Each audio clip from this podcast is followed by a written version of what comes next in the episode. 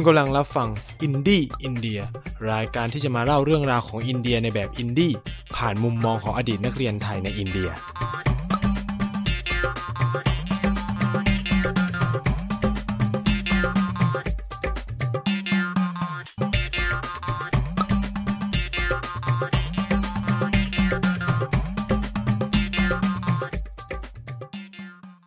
สวัสดีครับ สวัสดีแฟนๆ รายการ อินดี้อินเดียทุกคนนะครับ แล้วก็เราก็มาพบกันเช่นเคยนะครับ กับ Nice ในเองนะซึ่งก็จัดรายการอินดี้อินเดียมาตอนนี้ก็ถึงตอนที่ 28 แล้วนะครับ แล้วก็อ่าใครที่ฟังมาถึงจุดนี้ หรือได้ฟังเมื่อเทปที่แล้วก็คงจะทราบว่านี่เราจะเป็นเทปสุดท้ายแล้วนะฮะแล้วก็แอบใจหายเบาๆนิดนึงนะว่า เออ มันก็มาถึงจุดเปลี่ยนสำคัญเนาะของรายการอินดี้อินเดียนะครับ แล้วก็เหตุผลหลักๆเลยของเทปวันนี้เนี่ย ก็จะมาคุยประมวลภาพรวมทั้งหมดเนาะของรายการอินดี้อินเดียแล้วก็ อาจจะบอกเหตุผลด้วยว่าทำไมถึงยุติแล้วครับ แล้วก็มันก็อาจจะไม่นานมากแล้วก็ แล้วก็จะทิ้งท้ายประเด็นไว้เกี่ยวกับเรื่องอินเดีย คือจริง ๆ ก็ไม่ได้ถึงกับเลิกนะครับ แค่แบบหยุดไปก่อนอะไรเงี้ย จนกว่าจะแบบอ่าผมจะได้ไปรีเฟซเก็บข้อมูลของตัวเองมา ซึ่งเอาจริง ๆ คือไม่ทราบจริง ๆ นะครับ ว่าจะกลับมาเล่าได้จริง ๆ เมื่อไหร่ก็เลยแบบเออด้วยความที่มันหมดแล้ว สต็อกของเกี่ยวกับอินเดียมันหมดจริง ๆ จริง ๆ ผมต้องไปเติมในช่วง ต้นปีที่ผ่านมานะครับ คือเราก็จะได้แบบไปผมแพลนเนี่ยนะก็คือไปทางด้านอีสานนะครับ ไม่ว่าจะเป็นมานิปุระนาคาแลนนะครับ แล้วก็หลาย ๆพื้นที่เลยแต่ก็คือนัดแนะกับเพื่อนไม่หมดแล้วเนาะแต่พอมันติดโควิดก็เลย ไม่ได้ไปนะครับ ก็พอไม่ได้ไปเนี่ย เรื่องเล่ามันก็หมด แล้วผมก็ คือแบบไม่อยากมานั่งอ่านข่าวให้ฟัง มันไม่ได้มันไม่มีมันไม่มี inner นี่ครับ มันไม่ได้ใส่ inner หรืออะไรเงี้ยมันก็เลยแบบเออมันก็แปลกๆอะไรเงี้ยเหมือนแบบคนมานั่งเล่าข่าวที่แบบหาอ่านก็ได้อะไรเงี้ยใช่ไหมเราก็เลยแบบมันไม่ใช่สไตล์ของอินดี้อินเดีย ผมก็เลยแบบเออได้คุยกับพี่หมีนะครับ ของ Infinity Podcast ว่าแบบเออแบบพี่หมีครับแบบผมรู้สึกว่ามันถึงแบบจุดตันแล้วอาจจะแบบขอหยุดได้ไหมอะไรเงี้ย พี่เหมียวบอกเออแบบเอาตามที่ไหนสะดวกเลยอะไรเงี้ยก็ให้แจ้งล่วงหน้าจริงผมก็แจ้งพี่เขาไปตั้งแต่ประมาณเดือนที่แล้วแล้วแล้วก็พอสองสัปดาห์จริง ๆอะตั้งใจว่าจะยุติเมื่อครบสามสิบตอน แต่ก็มีปัญหาหลายประเด็นนี่แหละเข้ามาก็ทำให้เออต้องยุติภายในเดือนนี้ ซึ่งมันก็คือเดือนสิงหาคมนะครับ อาทิตย์หน้าเราก็จะเข้าสู่เดือนใหม่แล้วคือกันยายน แล้วก็ หลายอย่างภารกิจผมก็เรื้อรังมาอย่างยาวนาน คือถ้าใครที่ฟังอินดี้อินเดียแล้วก็เป็นแฟนของรายการเนี่ยก็คงทราบนะครับ ว่าผมตอนนี้ก็คือกำลังเรียนต่อระดับปริญญาเอกอยู่ ซึ่ง โอเคแหละ ปีหนึ่งที่ผ่านมามัน มันก็ยังโอเคครับ แต่ว่าพอเราขึ้นปีที่สองเนี่ย มันจะต้องเจอกับอ่า แรงกดดันในอีกมิติหนึ่งนั่นก็คือผมต้องทำเรื่องในการเปิดเล่มวิทยาพล มีการสอบประมวล มีการอะไรเงี้ยเออ มันเป็นเออเขาเรียกว่าเป็นเรื่องราวของเด็กที่เรียนหนังสือนะคือเหมือนว่าคนที่เรียนในระดับที่มันสูงขึ้นมันก็จะมีประเด็นจุกจิกอะไรพวกเนี้ย ซึ่ง คนก็อาจจะไม่เข้าใจว่า เออ มันเครียดขนาดนั้นเลยหรอหรืออะไรเงี้ยเอามาบอกเลยว่าเครียดมากนะครับ เพราะว่าถ้า หลักสูตรที่ผมไปเรียนเนี่ย ก็คือในทุกๆปีเขาจะปรับตกเด็กสิบเปอร์เซ็นสิบเปอร์เซ็นสมมติว่าหลักสูตรผมมียี่สิบคนสิบเปอร์เซ็นก็คือประมาณสองคนเนาะคิดแบบตีง่าย ๆเลย ก็ตกสองคน ซึ่งเขาเอาเด็กจีนกับเด็กต่างชาติรวมกันนะครับ นั่นหมายความว่า โอกาสที่เด็กจีนจะตกคือน้อยมาก ฉะนั้นเนี่ยเราก็ต้องเอาหลาย ๆ อย่างเข้าสู้นะครับสองสามปีที่ผ่านมาเนี่ย หลักสูตรนี้เปิดมาสามปี ปีแรกคือ เด็กต่างชาติตกหนึ่งคน ซึ่งก็เป็นรุ่นพี่ผมเป็นคนฝรั่งเศสตก ซึ่งเขาก็จบในสายเกี่ยวกับรัฐศาสตร์มาเหมือนกัน เหมือนกับผมเลยนะครับ เหตุผลใหญ่ๆเนี่ยน่าจะมาจากว่าการ present เนี่ยมันมีประเด็นเรื่องที่แบบเออไม่ได้ใช้ในประเด็นเรื่องเศรษฐมิติหรืออะไรเงี้ย ซึ่งมันเป็นแบบ จุดแข็งสาขาอะไรเงี้ยแล้วอาจารย์ส่วนใหญ่ก็จะจบสายนี้มา การอธิบายในมุมมองทางด้านรัฐศาสตร์ก็จะทำให้ เขาไม่ค่อย get นะผมก็เลยต้องทุ่มเทเวลาเยอะมากตอนนี้ในการศึกษาเศรษฐมิตินะครับสถิติ แล้วก็ศึกษาเรื่องเศรษฐศาสตร์ มันก็เหมือนแบบเรียนหนังสือใหม่ มันก็เลยแบบ เวลาก็ค่อยๆลดลง เราก็แบบทุ่มเทกับอินดี้อินเดียมากไม่ค่อยได้ แล้วอีกอย่างคือก็ ผมก็มี job มีอะไรเงี้ยของผมอยู่แล้วนะครับนี่ก็เลยเป็นที่มานะ เมื่อผนวกกับเขาเรียกว่าอะไรอะคลังความคลังข้อมูลในเรื่องอินเดียที่มันหมดไปแล้ว คือเรื่องท่องเที่ยวผมก็เล่าหมดเกลี้ยงนะหมดเรียบร้อยเลย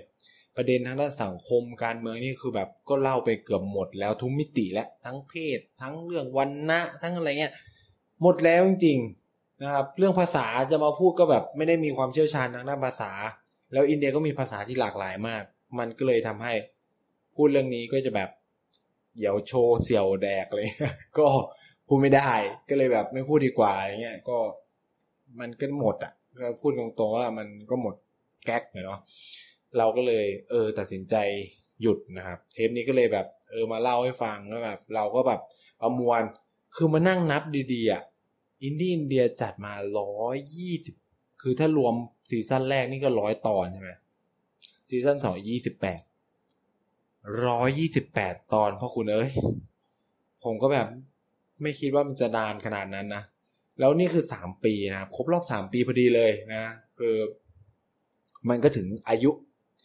ของมันแหละ คือถามว่าอยากจัดต่อไหมก็คงคืออยากจัดนะ แต่แบบเรา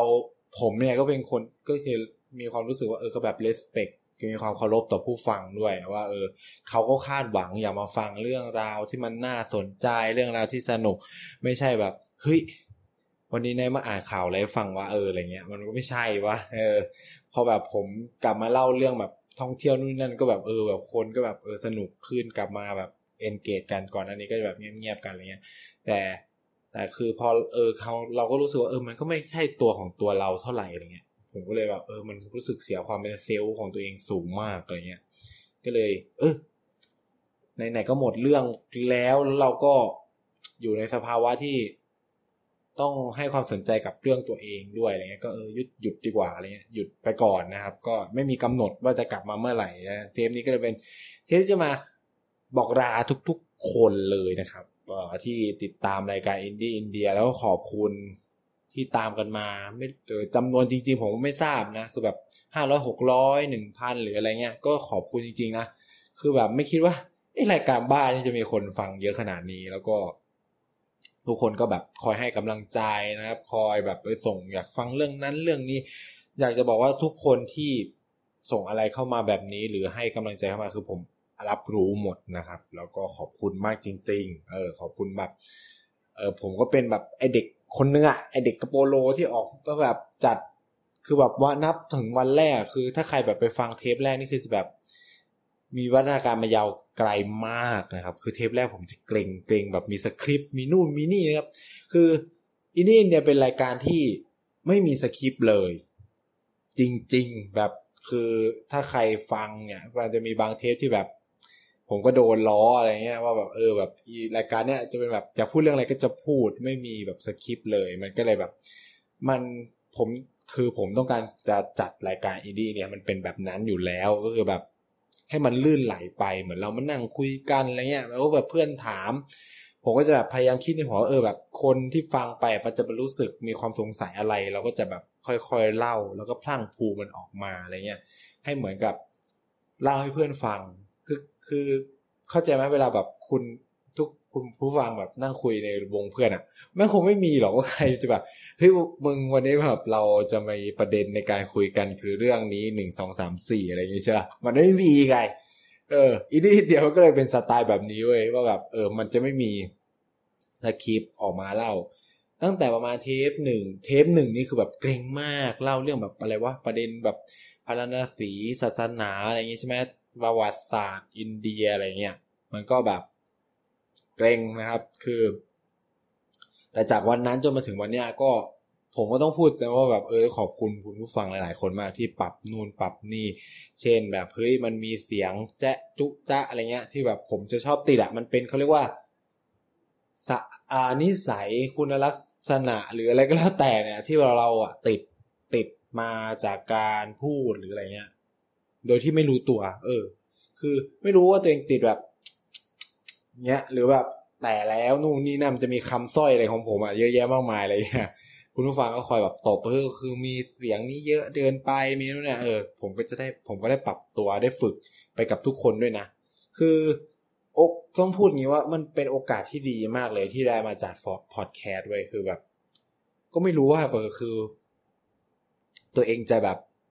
เออได้แบบมาเล่าเรื่องอะไรเงี้ยให้คนฟังคือจุดเริ่มต้นของอินดี้อินเดีย ตอนที่ตอนที่พี่หมีชวนมา Infinity เนาะก็แบบเฮ้ยแบบ อยากให้มาเล่าเรื่องอินเดียให้คนไทยฟังเลยประมาณเนี้ยคือด้วยความที่คนไทยจำนวนมากไม่รู้เรื่องอินเดียเลยอะไรเงี้ย แล้วคือแบบข้อมูลเกี่ยวกับประเทศอินเดียก็น้อยมากเนาะหรือว่าเกี่ยวกับคนอินเดียการท่องเที่ยวหรืออะไรก็ตาม มันน้อยมาก พี่เมย์เลยว่าเออแบบอันนี้น่าสนใจลองมาจัดดูไหมอะไรเงี้ย ซึ่งเอาจริงๆก็ขอบคุณพี่เขามากๆนะเพราะแบบผมเป็นใครก็ไม่รู้อะเวลานั้น ใช้คำนี้นะไม่เคยจัดอะไรแบบนี้ ไม่มีรายการไม่มีอะไรเลย เออ พูดตรงๆ คือทำแค่เพจ ที่ชื่อว่าอินเดียเป็นประเทศวินเทจซึ่งซึ่งตอนนั้นมีคนติดตามแบบพันกว่าคนแค่นั้นเองน้อยมากต้องใช้คำนี้นะครับ เออ เอ้แล้วตอนนั้นก็แบบไปเรียนใช่ไหมแล้วเจอพี่ เออคือไปค่ายแล้วเจอพี่หมีที่ก็แบบสัมภาษณ์ผมอะไรเงี้ยเหมือนแกก็บอกเออแบบน่าสนใจแบบมาจัดไหมอะไรเงี้ยเออเราก็เลยแบบ ว่างด้วยแหละ ตอนอยู่อินเดีย มันไม่มีอะไรทำแล้วผมอะอย่างที่บอกคือใครฟังอินเดียเนี่ยก็จะรู้ว่า ผมมีความรู้สึกว่าเฮ้ยผมได้ทุนอะ การศึกษาเนี่ย ไปเรียนที่อินเดียใช่ไหมแล้วแบบมันเป็นทุนให้เปล่า อะ ที่เขาไม่เอาอะไรคืนเลยเว้ยคือ คือด้วยความเป็น นิสัยแบบคนไทยมั้งแบบ เรารู้สึกว่าเฮ้ยแบบ มันน่าจะทำอะไรให้กับประเทศอินเดียได้มากกว่านี้ที่แบบเออเขาให้ทุนเราไปเรียนหนังสืออะไรเงี้ย ก็เลยคิดว่าเอออันนี้ก็เป็นจุดหนึ่งที่ผมอยากจะทำเพื่อจะแบบเออตอบแทนเนาะตอบแทนที่แบบเขาให้ทุนมานะครับ ถึงแม้แบบเออก็แบบเปลือยเรื่องไม่ดีของประเทศอินเดียบ้างแต่มันก็คือความจริงอะ ความจริงก็คือเรื่องจริง ๆ ที่ผมไปเจอมาในอินเดียก็คือคนไทยก็จะได้รู้ไงว่าแบบเออมันก็มีแบบนี้อยู่ในประเทศอินเดียนะ ไม่ใช่ว่าอาจะมาเล่าแต่เรื่องดีๆอันนี้มันก็แบบเฟกอะคือพูดตรงๆก็คือแบบ มันไม่ดีไปซะทุกอย่างหรอกประเทศเนี้ยทุกประเทศแหละ มันมีมุมที่ดีและไม่ดี แต่ว่าเราจะหยิบอะไรออกมาแค่นั้นเอง คือปัญหาใหญ่นะครับ ผมพูดเงี้ยปัญหาใหญ่เลยของคนที่ มาพูดเรื่องอินเดียในเวลาเนี้ยในประเทศไทย ไม่ว่าจะเป็นนักวิชาการหรืออะไรนะ มักจะหยิบยกเรื่องราวดีๆ มาโชว์ให้เราเห็นเว้ยคืออันเนี้ยเป็นปัญหามากแล้วเป็นมายาคติ หรือแบบคนไปเที่ยวเงี้ยก็จะหยิบแต่เรื่องดีๆ ออกมาพูด เพราะเขาก็จะมีความรู้สึกว่าไอ้เรื่องแย่ๆเนี่ย คนไทยมันรู้หมดแล้ว แต่จริงๆแล้วอะเรื่องแย่ๆที่คนไทยรู้อะมันเป็นเรื่องที่เก่าแล้ว แล้วบางทีมันก็แทบจะไม่มีแล้วในอินเดีย มันสังคมอินเดียมันวิวัฒนาการไปไกลกว่านั้น เรื่องไม่ดีในอินเดียมันไปไกลกว่านั้นมาก แล้วมันรุนแรงในหลายมิติเลย ซึ่งผมก็เอาเรื่องราวพวกนี้มาถ่ายทอดผ่านประสบการณ์ที่ตัวเองเจอ ไม่ว่าจะเป็นเรื่องสิทธิของผู้หญิงใช่ไหมหรือว่าสิทธิของกลุ่มคนดลิต หรือที่คนไทยเรียกติดปากว่าจันทาน หรือประเด็นปัญหาเกี่ยวกับแคชเมียร์เนี่ยเรื่องสิทธิมนุษยชน ในแคชเมียร์หรืออะไรก็แล้วแต่ มันก็มีปัญหาครับ อินเดียก็มีปัญหาหลายมิติเลย ความรุนแรงกับตำรวจกับประชาชนใช่ไหมหลายเรื่องนะครับที่ เออคุณ ผู้ฟังอาจจะแบบเฮ้ยมันมีอยู่จริงเหรอวะอะไรแบบ นึกไม่ออกเลยนี่ว่ามันแบบเฮ้ยจะมีอยู่จริงบนโลกอะไรเรื่องพวกนี้แต่ในอีกแง่หนึ่งอะอินเดียก็มาฉายภาพให้เห็นว่าเออแบบ อินเดียบางทีมันก็ไม่ได้เป็นอย่างที่เราคิดนะ มันมีมิติแบบหลายมุมมาก ไม่ว่าจะเป็นเรื่องเทคโนโลยีที่เขาแบบ เติบโตอย่างรวดเร็วใช่ไหมนายเคยเล่าแล้วว่าแบบเฮ้ยคนไทยเนี่ยดูแม่งดูถูกประเทศอินเดียเยอะมากแต่แบบแอปพลิเคชันจ่ายเงินของอินเดียมันคือดีกว่าที่ไทยมาก มากมากมากช้อปปิ้งออนไลน์ของเขาอะคือแบบ ผมใช้อเมซอนตั้งแต่ปี 2014อะ อี Lazada Shopee อะในไทยอะเพิ่งจะมาบูมในไทยไม่ถึงสี่ห้าปีที่ผ่านมาเอง ช้ามาก ซึ่งในอินเดียตอนผมก่อนหน้าที่ผมจะไปเรียนอะอเมซอนก็คือบูมแล้วนะ ตอนที่ไปเรียนภาษานะ คือ แล้วแบบผมก็เลยแบบชอบการช็อปออนไลน์ตั้งแต่ไปอยู่อินเดียเลย เออ โดยเฉพาะหนังสือ ในขณะที่ประเทศไทยเนี่ย มันยังไม่ถึงจุดนั้นอะ่ะ เออ คือแบบ ส่วนใหญ่คนไทยยังแบบช็อปพวกสินค้าเสื้อผ้าอะไรอย่างนี้อยู่เลยนะ แต่ว่าทางหนังสือในไทยมันยังน้อยมาก ผมพูดคำนี้เลย เออ คือแบบ คือพวกผู้เขาเรียกว่าสำนักพิมพ์ใหญ่ ๆ ยังไม่ได้เข้าแพลตฟอร์มออนไลน์ หรือก็แบบมีของตัวเองมันทำให้เรายุ่งยากหลายอย่าง แต่ก็เข้าใจแหละ การเข้าแพลตฟอร์มมันนำมาซึ่งเออคุณต้องเสียนู่นนี่นั่นให้กับตัว Shopee หรือต้องเสียนู่นนี่นั่นให้กับ Lazada ใช่ไหมมันก็เป็นปัญหา มันก็เป็นเรื่องทางธุรกิจนะครับเอ้ยผมแบบพูดแบรนด์ได้ไหมเนี่ยมันจริงๆมันมีหลายอันนะมีเจลดีมีอะไรเงี้ยเออต้องพูดให้ครบๆนะครับ ประชาสัมพันธ์ให้เขาหมดอ่านี่มันก็เป็นมิติที่ดีในสังคมอินเดียที่ที่ถ้าคุณผู้ฟังไปไล่ย้อนฟัง มันก็จะได้มิติน่าสนใจ คืออินเดียอินเดียอาจจะกลับมาเมื่ออินเดียมีสถานการณ์ที่เฮ้ย เรื่องนี้ต้องมาเล่าอะไรเงี้ยเออ ก็อาจจะกลับมาก็ได้นะครับ คืออันเนี้ยผมก็ไม่รู้ชะตากรรมในอนาคตนะครับไปเราเอาพูดตรงก็แบบไม่รู้ว่า เออมันจะมีการอะไรยังไงครับ คือ แต่รู้แค่ว่าเรื่องที่สต็อกอะมันหมดแล้วอะคือเอาจริงคือมันสามปีโดยที่ผมไม่ได้รีเฟซนะ มันเป็นอะไรที่ คุณพูดเรื่องเดียว ก็คือผมไปเรียนอินเดียประมาณสองปีใช่ไหม เอาเรื่องสองปีที่ไปเรียนมาเล่าสามปีแล้วอาถ้ารวมแบบที่ไปฝึกงานก็แบบสามสามมันก็หมดพอดีไงที่มันก็แบบเออมันก็ต้องการการไปรีเฟซไปเก็บข้อมูลใหม่หลาย ๆ เรื่อง ซึ่งโอเคถ้าผมได้ไปมานิปูหรือไปนั่นโหเรื่องเล่ามันจะมหาศาลมากเลย เพราะผมไม่เคยไปภูมิภาคนั้นของอินเดียเว้ยเราก็จะได้แบบไปเห็นประเด็นวัฒนธรรม ไปเห็นประเด็นแบบเออ ความใกล้ชิดของคนอัดสัมกับไทยใช่ไหมไทยอาหุมหรืออะไรเงี้ย มันก็จะมาเล่าได้ อันนี้ก็คือแบบจะให้ไปอ่านมาพูด มันก็ไม่อินเท่ากับเราไปเห็นกับตาใช่ปะละ่ะมันก็ไม่ใช่เรื่อง เออ เหมือนแบบผมมาเล่าสถานการณ์อ่านข่าวให้ฟังอะไรเงี้ยหรือคืออันนั้นอะมันยังพอถูถูถ่ายได้ด้วยการถามเพื่อนว่า เออมันเกิดอะไรขึ้นวะมันมีนู่นนี่นั่นอะไรเงี้ยแต่บางเรื่องที่แบบเป็นประเด็นทางวัฒนธรรมคือแบบ อันเนี้ย คือผมต้องไปเห็นเองเองแล้วก็แบบเออมาบอกเล่ามาบอกต่อให้ฟังว่าเออมันมีแบบนู้นแบบนี้อยู่นะเว้ยทุกคนอะไรเงี้ยใช่ไหมก็เลยต้องเกิดการปรับเปลี่ยนไปตามสถานการณ์นะครับ แล้วก็เอ่อถ้ามีอะไรอัปเดตเนี่ยก็จะมาเล่าสู่กันฟังต่อไปในอนาคตนะเอ่อจากใจเลยก็ ขอบคุณจริง ๆ แล้วทุกคนเนี่ยคือผมมั่นใจว่าอินดี้อินเดียยังคงเป็นรายการเดียวในประเทศไทยนะครับ ในพอดแคสต์ประเทศไทยด้วย ที่เล่าเรื่องประเทศอินเดีย ในภาษาไทย ผมบอกได้เลยนะครับผมเคลมได้เลยว่าอินดี้อินเดียมันจะเป็นคือแบบโม้นิดหนึ่งมันจะเป็นตำนานในพอดแคสต์นะครับ เพราะว่ามันมีอยู่รายการเดียวนะครับ ที่เล่าเรื่องอินเดียนะครับคือบอกเลยว่าถ้าใครจัดอันดับ พอดแคสต์ที่เล่าเรื่องประเทศอินเดียอินดี้อินเดียต้องมานะครับ ต้องติดแน่นอน เพราะว่ามีอยู่รายการเดียว รายการอื่นยังไม่มีนะยังไม่มีใครทำมาแข่งนะครับ คือเราเป็นเจ้าตลาดนะครับ แล้ว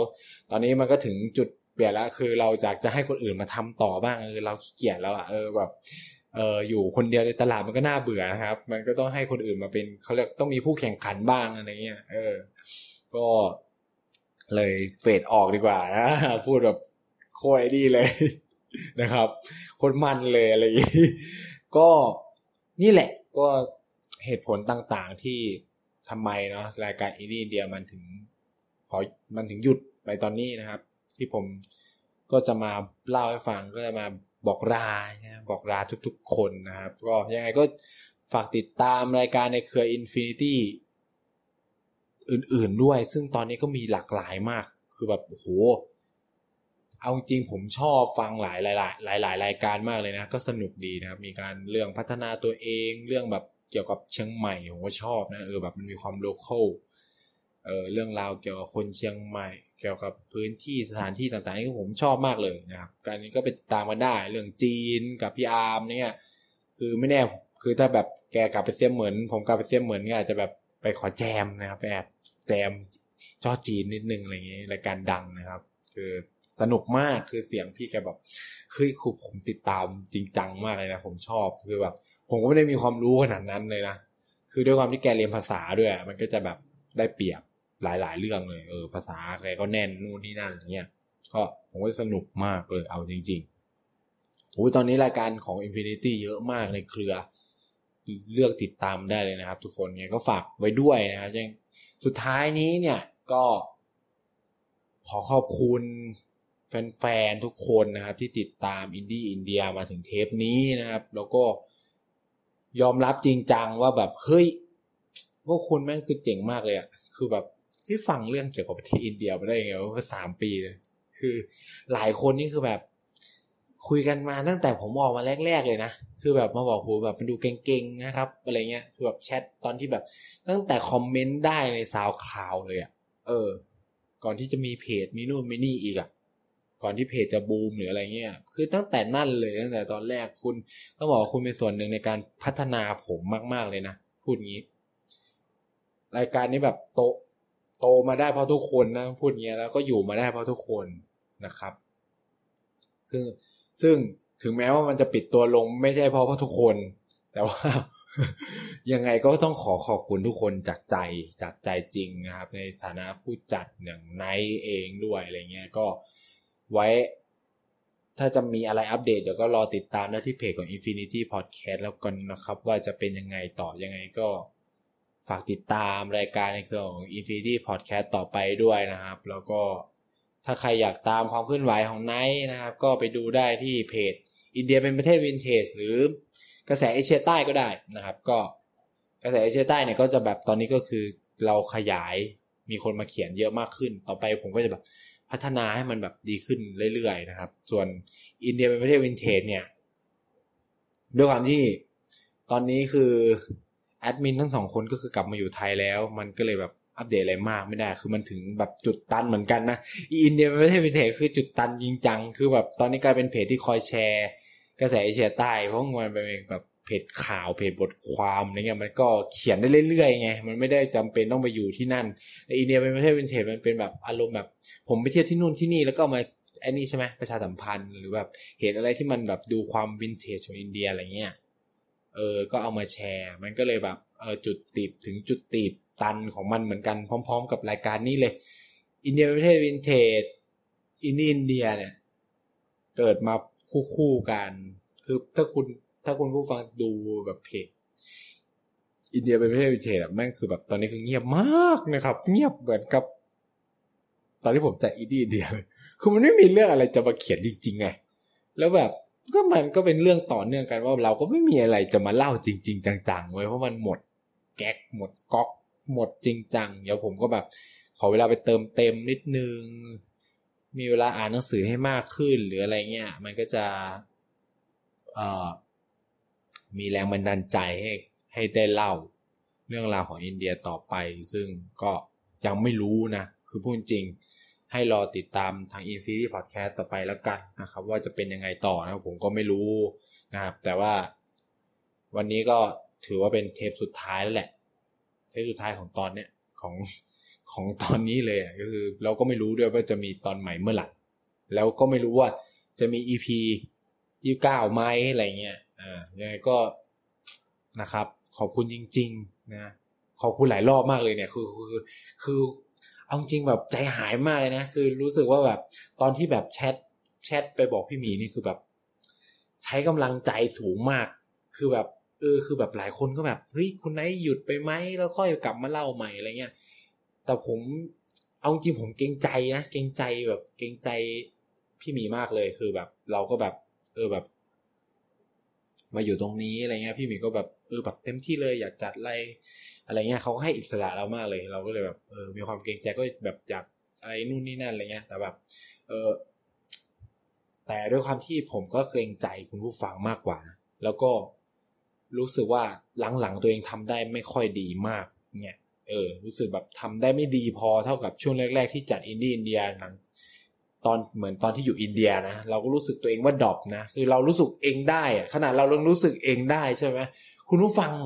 จะไม่รู้สึกหรออะไรเงี้ยผมก็แบบ เออมันต้องมี คือเราก็ต้อง keep คนฟังอะ เราต้องรู้สึกว่าเฮ้ยจะทำแบบนี้ต่อไปไม่ได้แล้วอะไรเงี้ยก็เลยรู้สึกว่าเออแบบก็วันนั้นก็เลยแชทบอกว่า เออผมอาจจะขอหยุดนะครับอะไรเงี้ยเออด้วย แล้วพอภารกิจการเรียนที่มันหนักหนาสาหัส ด้วยนะครับ ก็ เลยต้องขอยุติอินดี้อินเดียณบัดนี้แล้วพบกันใหม่เมื่อชาติต้องการนะครับไม่สามารถบอกแล้ว่าแล้วพบกันใหม่สัปดาห์หน้าแต่แล้วพบใหม่กันใหม่เมื่อชาติต้องการ ขอบคุณแฟนๆรายการอินเดียทุกคนนะครับหลังจากปล่อยเทปนี้ออกไปคือ ใครชอบตอนไหนของอินดี้อินเดียช่วยแบบแฮชแท็กอินดี้อินเดียไม่ว่าจะเป็นภาษาไทยหรือภาษาอังกฤษเนาะ ในทวิตเตอร์หรือในช่องทางต่างๆ ของของคุณผู้ฟังเลยนะครับ แล้วบอกหน่อยได้ไหมว่าชอบตอนไหนที่สุดอะไรเงี้ยคืออยากรู้มากเลยว่า เออแบบ ในความทรงจำของคุณผู้ฟังแต่ละคนเนี่ย ชอบตอนไหนมากที่สุดนะครับ ก็ยังไง เดี๋ยวจะรอไถทวิตรอนะครับ อย่าลืมติดแฮชแท็กอินดี้อินเดียอินดี้ก็เป็นไม้ตีเนาะไม่โทรว่ะดออีดีดีเองดีดีโทดี อ่า ไม่โทรนะครับ แล้วก็อินเดียนะครับ หรือเป็นภาษาอังกฤษก็ได้นะอินดี้อินเดียเลยนะครับ N I D I E แล้วก็อินเดียนะครับ เดี๋ยวจะรอติดตามดูนะครับ หรือจะไม่มีก็ไม่เป็นไรนะครับ เราก็ผมก็ได้แบบเออมาพูดให้ฟังในตอนเทปสุดท้าย ถึงมันจะสั้นเนาะแต่ก็แบบขอบคุณจากใจจริงทุกคนเลยนะครับ ที่แบบหลายเทปนี่ก็แบบเป็นพันเนาะ ก็แบบเออคนฟังเราก็เยอะไม่รู้ว่าฟังกี่ชั่วโมงด้วยนะเอ้ยไม่รู้ว่าฟังกี่นาทีอะแต่ก็แบบขอบคุณอะแค่กดเข้ามาฟังก็คือขอบคุณแล้วนะครับ ทุกคนมีส่วนในการพัฒนารายการนี้ทุกคนมีส่วนในการทำให้รายการนี้อยู่มาถึงทุกวันนี้นะครับ ก็ แล้วพบกันใหม่ หรือก็แบบคอนแทคกันได้เรื่อยๆเออแบบ มีประเด็นไหนสนใจที่แบบ เอออยากรู้จริง ๆ นะ ก็ทวิตเตอร์แล้วกันนะครับ at swk nick nice เออ swk เออ swk nice นะครับ เออ ก็มาได้หรือ nice talk th at nice talk th นะครับ มันจะเขียนว่า มันจะชื่อว่าพูดทั้งโลกแหละ แต่ว่าจริงๆ ผมกำลังจะปรับแหละ ปรับชื่อใหม่นะครับ nice talk th นะครับ n i c e t a l k t h นะ ก็สอบถามเข้าไปได้แหละ เออหลายคนก็รู้แหละว่าผมทำไม่อยากคือมันก็ทำกันหลายคนนะแต่ก็เออเดี๋ยวผมก็จะไปตอบให้นะครับ ก็ อ่า ถ้ามีปัญหาอะไรก็สอบถามเข้ามาได้เลย เกี่ยวกับเกี่ยวกับเรื่องอินเดียมีประเด็นนู่นนี่นั่นอะไรเงี้ย ก็แชทเข้ามาได้ เอ่อทวิตส่วนตัวผม s at swk nice